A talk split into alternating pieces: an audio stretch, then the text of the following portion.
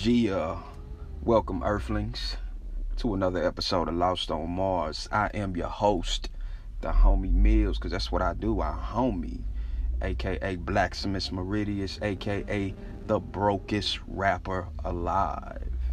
And I ain't even a rapper. I appreciate y'all tuning in. And once again, I appreciate everybody that continues to rock with your boy, everybody that continues to speak a word of encouragement and gives positive feedback on the show, on the movement, on the revolution. Real talk, man.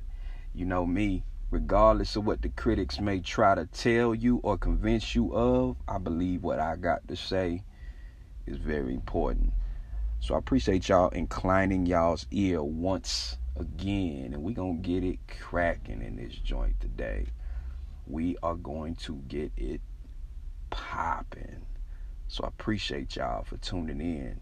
So stay tuned because we about to go live. Hey, you know how I do, man. We got to do some shout outs. But first, I want to recognize, I want to salute uh, some black royalty, the legendary, the greatest female vocalist, and arguably the greatest vocalist, period, of all time, Miss Aretha Franklin, R.I.P. We'll miss you, Mama, and we thank you for everything um, that she has contributed to black art, black music, and everything she represents as a black woman. We salute you and your unparalleled career. Shout out to Aretha Franklin. Uh, but first off, man, I want to uh, give some, well, second off, really, I want to give some additional shout outs to Omarosa. Yeah, baby. You know what? We've all made bad decisions. At the end of the day, you still a beautiful black woman created in the image of God. So come on home, mama. Fool with us once again. We forgive you. We all come to our senses at different times in life. This just happens to be your time. We embrace you with open arms. Chia Omarosa. Shout out. And shout out, shout out to shout out to fake Christians. Yeah, yeah. Hulling they friends and family members out of truth, one hypocrisy at a time. Yeah. Shout out to fake Christians, man. And shout out to real Christians. I wouldn't be here without y'all's prayers. I wouldn't be here without y'all words of encouragement, without y'all's assistance in life, without y'all's victories and failures, without y'all's lives. Much respect to the Christian community. And shout out to you. Shout out to the Triple D, my home you are lost on Mars with the homie Mills, fool with your guy. R-E-S-P-E-C-T Find out what it means to me. R-E-S-P-E-C-T Take care of TCB. Oh! Hey yo, so today I want to talk about how I couldn't care less about your success. Hey, don't get it twisted, man. I'm not a motivational speaker uh, in the sense of trying to promote your prosperity. That is not your boy Mills. First of all, I'm only moderately successful, so I'm not an authority in that department as success is defined by most people in mainstream, right? But if you look at the examples that we have of success, Donald Trump is successful. Steve Harvey is successful. The rapper Tyga is successful. Now these cats, man, are for all intents and purposes successful men. But on them cools, I don't really admire them as humans. So why would I want to emulate the way or the way they live their lives or the quality of their humanity? That's a rhetorical question. Obviously, I wouldn't, right? At the end of the day, I could care less how much money you got in your bank account. I really could.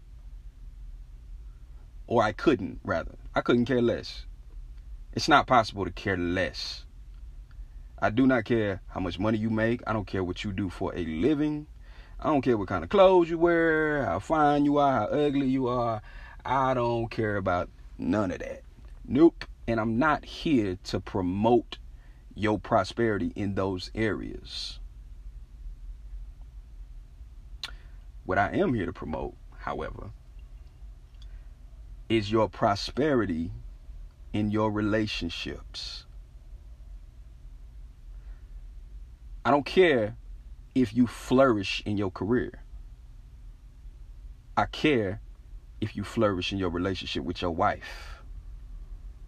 I care if you flourish in your relationship with your kids. I care if you flourish in your relationship with your coworkers. Because, as I said in times past, I believe life is fundamentally relational. So, the quality of our lives can be measured by the state of our relationships that we have with people that we know, friends and family, neighbors, things of that nature.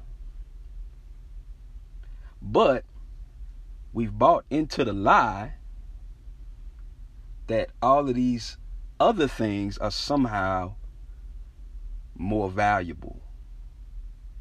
And I'm just, I'm at the point where I want to do everything in my power to turn that narrative on its head. What we do is we see, we, we identify the false narrative and we disrupt it. We push back on that thing. We say, you know what, man, I don't want to live my life like that. And you shouldn't want to live your life like that. Um, the worst times in my life were not when I didn't have anything. The worst times in my life was when I didn't have anybody. The fiery furnace is that much hotter when you're alone. So, we want to succeed at anything, we want to succeed in our ability to function, to, first of all, to forge, and then to function in healthy relationships with folks. So, today, we're going to talk about why it's important for you guys, for me, for me, your boy Mills, for you guys to prioritize relationships, successful relationships over successful careers and successful economics. That's right. Let that breathe for a minute. You know what I'm saying? I'm about to open up this bag on y'all boys. But we about to dive right in. So keep fooling with your guy. Hey, so I'm talking about priorities, right? So for the sake of discussion, I'm gonna be extreme. And I'm gonna say, I don't care if you are dead broke for the rest of your life. As long as your relationships are healthy and intact.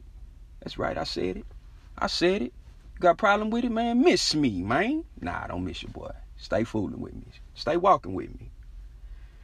For the sake of discussion, I could care less if you are in the negative. If your net worth is negative 30,000 for the rest of your life as long as your relationships are healthy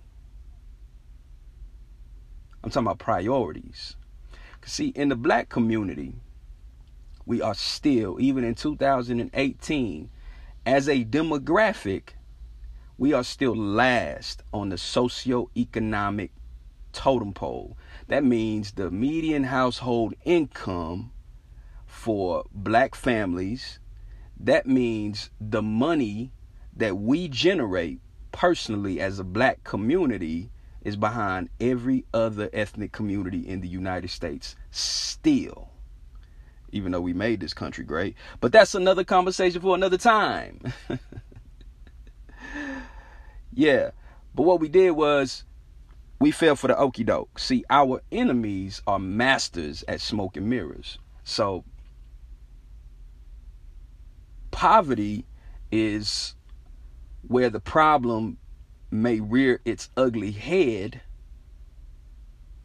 But what we start doing is we start trying to fix our lives and our communities economically because the bank account, the lack of generational wealth seems to be the most painful place where we have sustained devastating blows, right?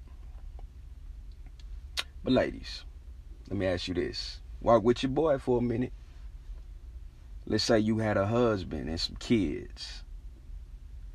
And you lived in a nice crib in a nice neighborhood. Both drove nice cars. Got beautiful kids. Great careers. Been married for 12, 15, 17 17 years. But you find out that your husband has been having an affair for the last five years. Now, if you truly love him, that is going to devastate you. If you truly care about your family, you are going to be wounded by how this news, this reality is going to impact your family structure. It's going to wreak havoc on your life. And money is not going to change that. Being a millionaire or a billionaire ain't going to change that. Money has never been a sufficient substitute for love. See, we got these we got these these millionaires. Uh, we got billionaires who hire escorts. They go through dating services. They they fly men and women uh, across the country, across the world, looking, longing for companionship. Because human relationships, that human connection is part and parcel of the human experience. That's what we was created to enjoy. It's one another, not things. Now, we get jaded because our relationships are so bad, so we'd rather have things. We we start taking alternate routes to get where we trying to go. Because it's too hurtful, it's too painful, it's too discouraging to deal with humans, especially humans who relate to you in a way that is vexing to your mind um, and to your to your sensibilities.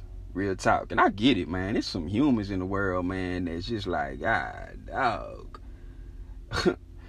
the creative ways they find to to be last place humans bruh is is nothing short of genius real talk. But there's a remedy for that. But there's hope for that. In a relationship with the worst human, at the end of the day, still has the potential to be way more fulfilling than having no relationship with anyone, yet possessing plenty of material things and material wealth.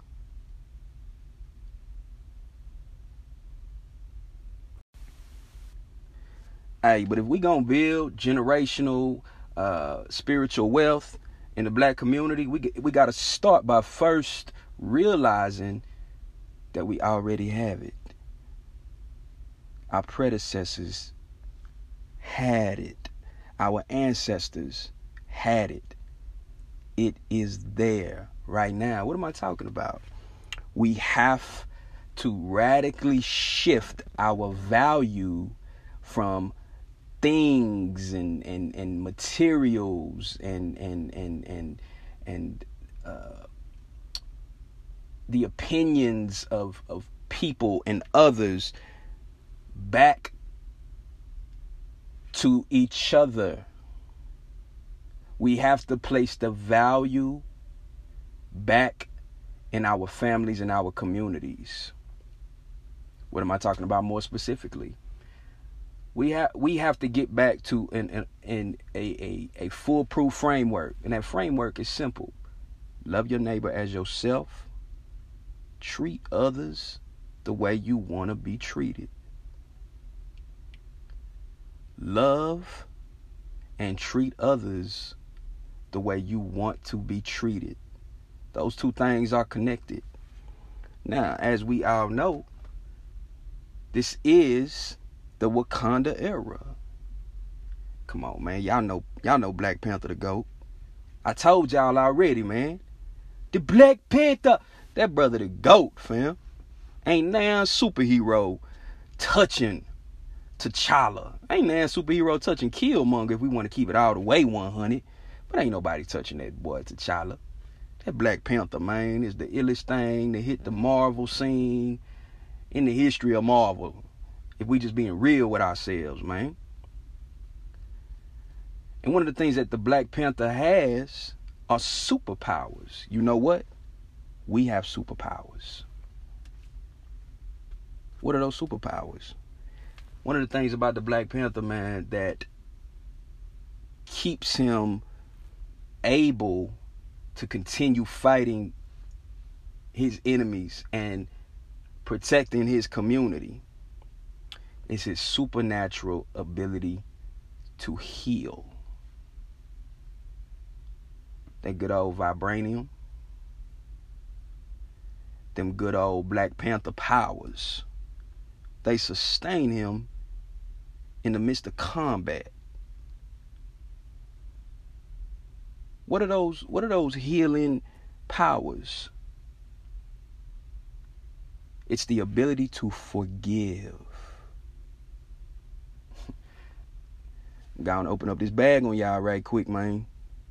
if I ain't better than big, I'm the closest one. You heard? Listen. Your ability to forgive is intrinsically connected to your ability to heal. And it's a supernatural power. It's to take some guts, though. It's to take some gusto. But you got to think about your wife. You got to think about your husband, your girlfriend, your boyfriend, your mama, your daddy, your kids, your coworker, your boss, whoever, your extended family, your in laws, your ex in laws, Zing, Mills, anybody. You have to go back. You have to hold the offense in your mind. Look at it, visualize it. And you have to let it go. You have to forgive. You you you have to let them make it. You gotta, you gotta, you gotta, you gotta let that thing be washed away. Why? Can't say, man, why? You crazy, man. Forgiveness is overrated. Because we're treating others the way we want to be treated. And what we all know is that we all human. And being human means that we are all imperfect. And being imperfect means that there have been plenty of things that we have done to offend the people in our lives. And it comes a time when the people that are most important to us are offended by us and we want them to forgive us. So the way we pay it forward is by forgiving others. That's how you start to love. That's how the black community, the black home begins to come back together. Those fragmented pieces start coming together again by the power of forgiveness, man. That's real. I'm just trying to keep it real with y'all boys. That's all it is. Now there's a there's a, there's a there's a reason why I say all of that. I don't want to I don't I don't want to just just hit the narrative. See, I also want to hit on tenets of the sub narrative. Yeah. There are elements to this thing that go largely uh, almost completely unnoticed. See, the first thing is this, right? Some folks might not ever apologize to you. Some folks ain't gonna ever care that they've done you wrong. And you're gonna have to find a way to maintain your sobriety and your sanity in spite of the fact that your offense never gets dealt with by those who offend you. You got to find a way to make it through, man. Hey, it might be, you know what I'm saying? It might be a, a, a, a close family member. It might be a significant other, a spouse. And they may it might it may not ever come to terms with the fact that they hurt you. Or they might come to terms with it, but it might take a long, long, long time. You don't want to be held in bondage to a decision that they have to make. You got to learn how to forgive yourself. That's one. Here's the here, here's the other part of that. The other part is that that love as I stated is very difficult. It's it's difficult uh, uh, it's tough to love in a manner that is not just sacrificial but is forgiving and overlooks offenses. That's difficult, man. That's difficult. But, well, before I say but, so life comes along, trials come along, relationships with people come along, and you know what? You might be jaded. It might be very difficult for you to open up. It might be very difficult for you to give of yourself. It might very be very difficult for you to be sacrificial because in your mind, you ain't, it, you know, your ROI, man, your return on investment is not very high in that department because of the people that continue to take, continue to offend, continue to take, and continue to offend, right? And so you get to this place in your life where you where you, where you think about love, fellas. We do this, women. We do this, where we start uh, uh, we start sleeping around, because we want we want a, a, a, a kind of intimacy. Our heart longs for real intimacy, but we settle for a kind of intimacy uh, without the responsibilities that possibly lead to heartache and psychological damage, right? And we get jaded and we get fearful um, about giving of ourselves. And we don't even realize it affects our relationship with our kids. So the next generation behind behind us, it's a lesson that we don't they don't that ain't necessarily uh, uh, taught, but it's definitely caught. You may not say it, but you exemplify it. And kids pick up on that stuff because they're paying attention and it trains their their their subconscious minds. It trains their psyches to behave a certain kind of way when it comes to their relationships with people. But here's what we don't realize is that that is the very place that the enemy does not want you to come to. That place right there.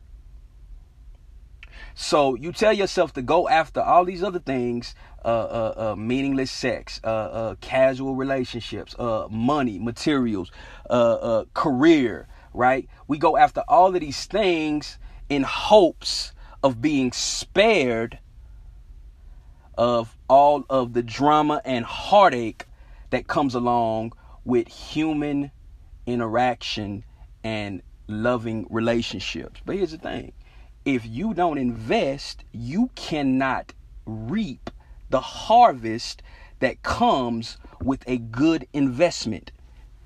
And you can make a good investment.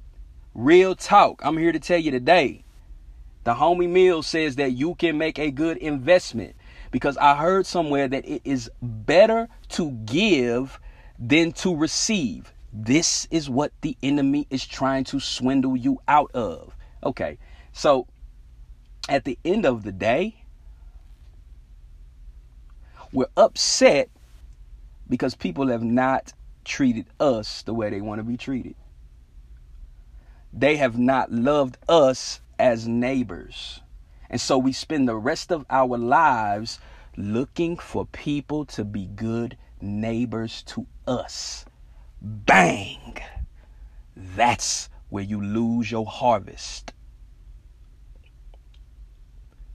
The harvest is reaped when you yourself decide to become the good neighbor.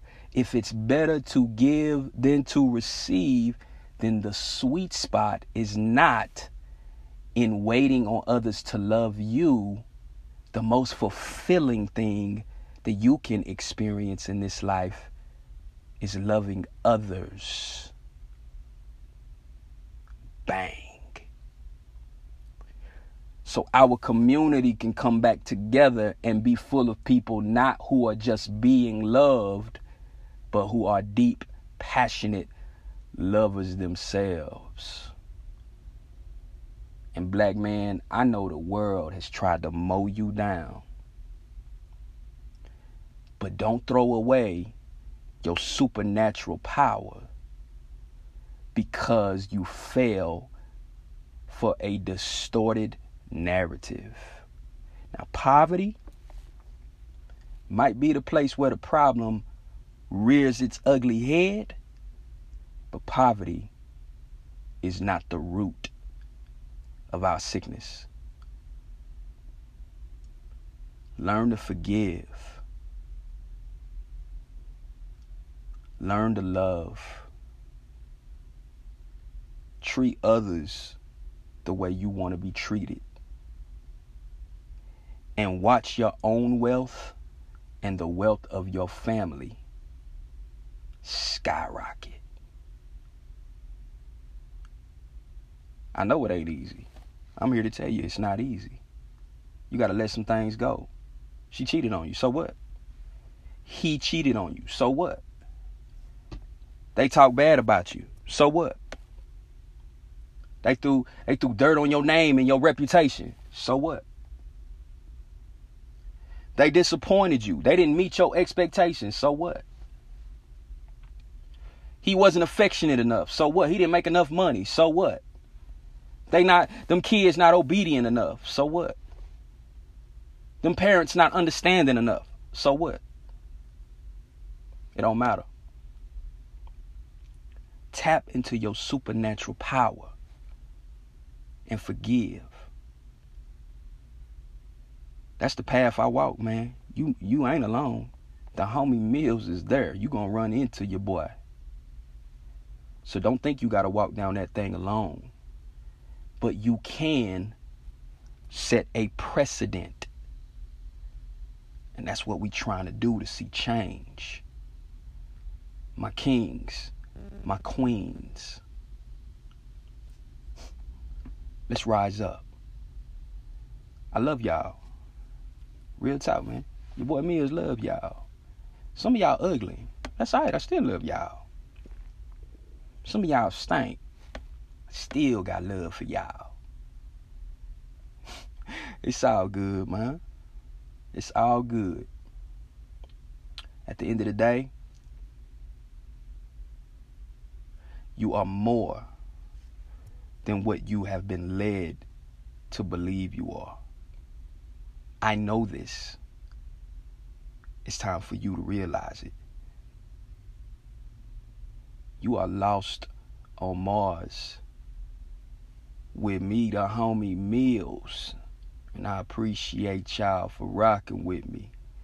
Until next time, fool with you guy.